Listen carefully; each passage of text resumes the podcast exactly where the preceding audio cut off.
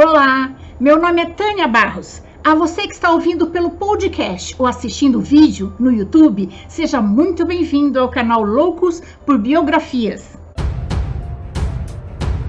Juntos vamos conhecer a vida das pessoas mais interessantes, inteligentes e importantes da história.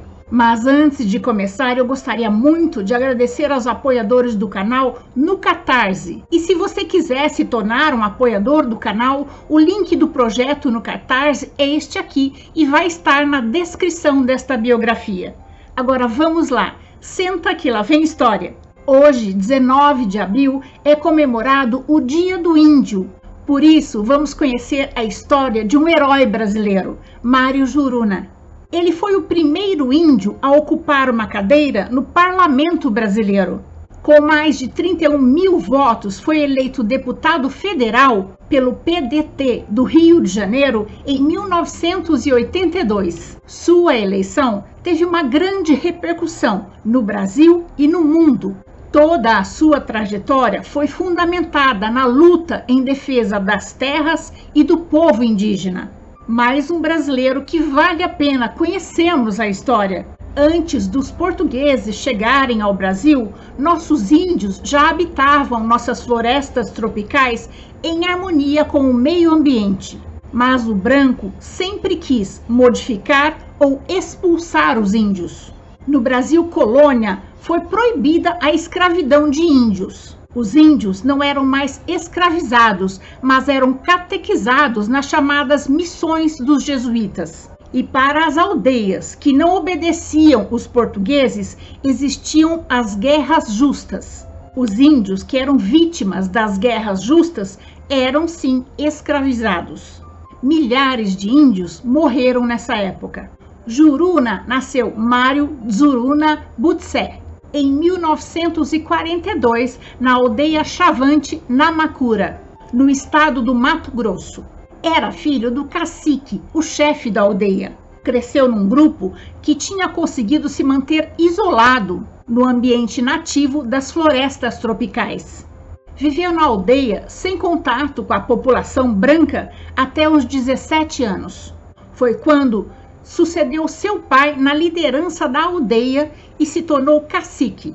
Em 1958, aos 17 anos, viu um branco pela primeira vez, à frente da ocupação agrícola que chegara no território onde o grupo vivia.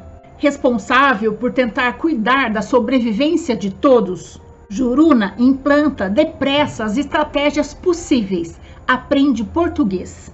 O nome Mário Juruna foi adotado como nome da sociedade branca. Os dados são um pouco confusos e Mário não ajuda muito a esclarecê-los, pelo simples fato de que, nos costumes indígenas, a montagem do tempo é diferente da do homem branco.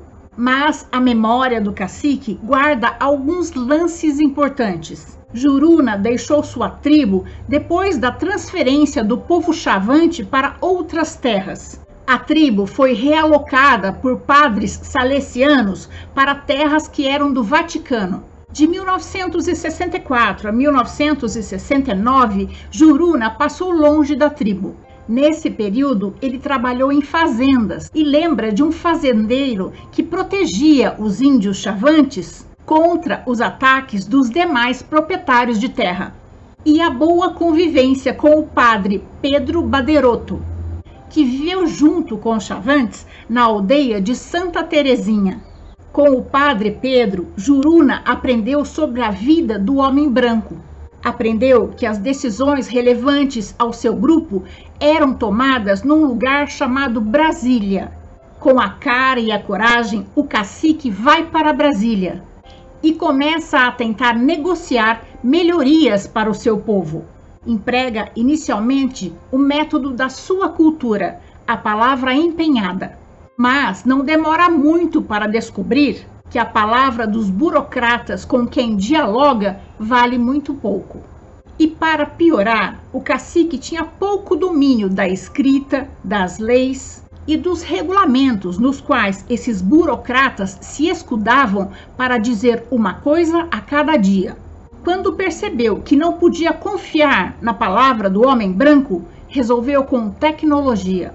Em 1970, ficou famoso ao percorrer os gabinetes da Fundação Nacional do Índio em Brasília, portando um gravador e lutando pela demarcação de terra para os índios.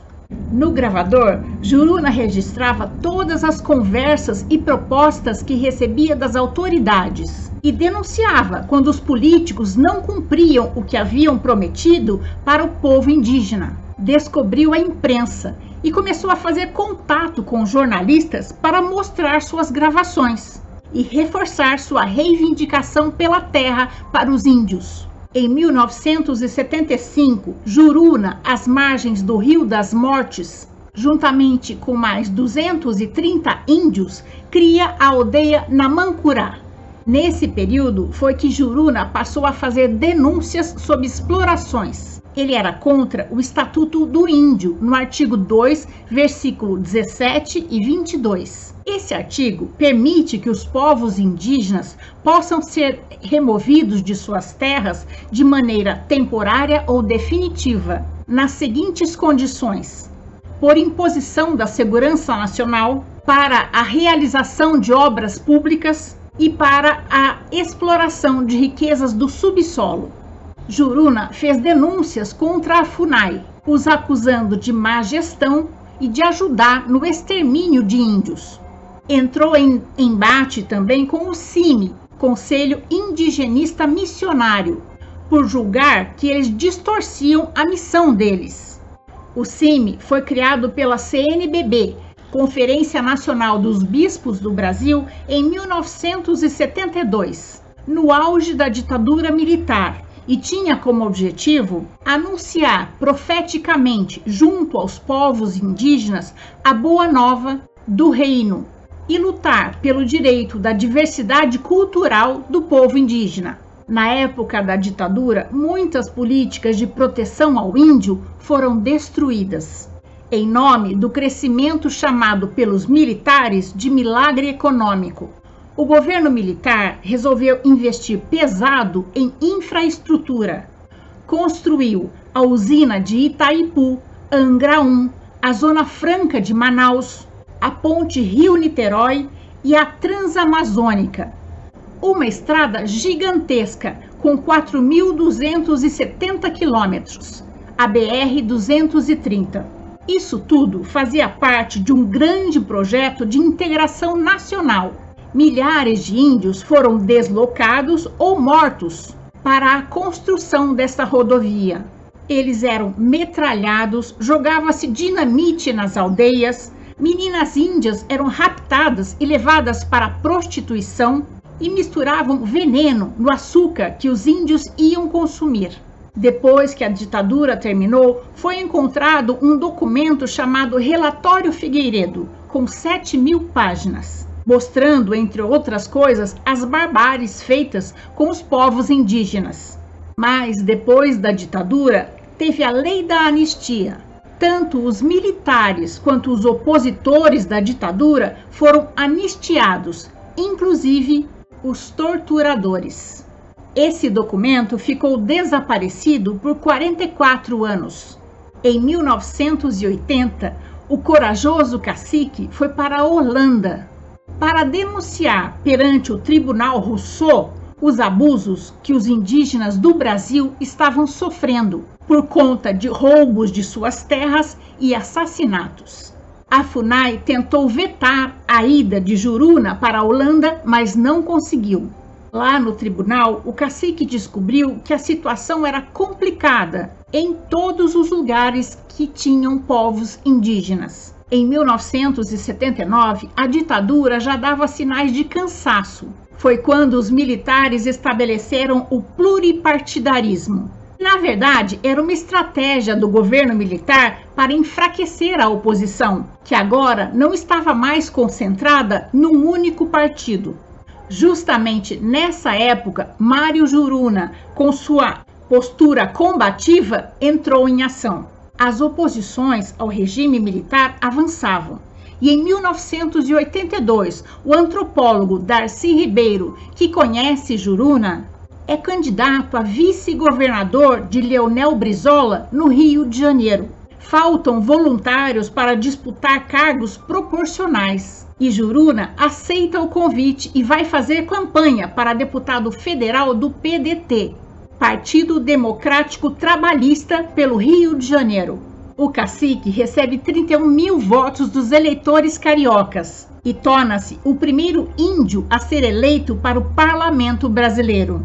Sua eleição teve uma grande repercussão no Brasil e no mundo, depois de quase cinco séculos nos quais os diversos povos das nossas florestas tropicais, com destaque os tupi, sustentam a formação do território e da nação brasileira. Mário Juruna tem uma atuação relevante no parlamento, criando uma comissão permanente do índio no Congresso Nacional em 1983, para lidar com as questões indígenas levando ao conhecimento de todo o país a atual situação do povo indígena e denunciando os abusos sofridos. Também em 1983 publica seu livro, O Gravador de Juruna, que demonstra com que intensidade o cacique lutava pelos direitos dos povos indígenas. Essa obra é baseada nas gravações que Juruna fez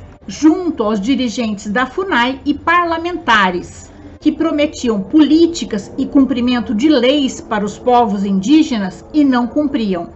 Em um de seus mais famosos discursos na Câmara Federal, Mário Juruna afirmou: Sou homem do povo, sou homem do campo. Quando me criei, não encontrei nenhum branco, não encontrei nenhum avião, nem automóvel, nem estrada. Onde eu me criei era sertão e eu só ouvia o canto dos pássaros. E hoje eu encontro muita pressão contra os índios, invasores e estradas em nossas terras. Aqui eu quero pedir a Vossa Excelência, presidente, vamos pensar juntos, vamos reformar o nosso Brasil. Vamos dividir a terra que é para poceiro, que é para fazendeiro e que é dos índios. Isso seria um início da atual Comissão dos Direitos Humanos e Minorias da Câmara em 1984, denunciou o empresário Kalim Eidi por tentar suborná-lo para votar em Paulo Maluf, candidato dos militares à presidência da República no colégio eleitoral. Juruna acabou votando em Tancredo Neves, candidato da oposição democrática. Inclusive fez campanha para as diretas já. Mesmo sem conseguir se reeleger, o cacique continuou atuando no momento em que acontece uma grande reversão no tratamento nacional da questão indígena, com o início da demarcação de terra para diversos povos. Graças a essa mudança, vai cessando lentamente o antigo cenário de massacre que dizimou a maioria das 180 etnias que havia no Brasil e começa uma tendência de crescimento das populações. Juruna, então, passou a dividir seu tempo entre o grupo que chefiava como cacique e Brasília, tornando-se um ativo interlocutor entre as culturas que foi obrigado a trafegar. Mário Juruna morreu no dia 17 de julho de 2002, aos 59 anos, no Distrito Federal, com problemas decorrentes da diabetes. Seu corpo foi velado no Congresso Nacional. Só em 2007 a ONU reconheceu, através da Declaração de Direito dos Povos Indígenas, que os povos indígenas têm direito de escolher como querem viver. Eles têm direito de viver de acordo com sua cultura, com seus costumes, sem ter que se submeter à civilização, se assim o desejarem.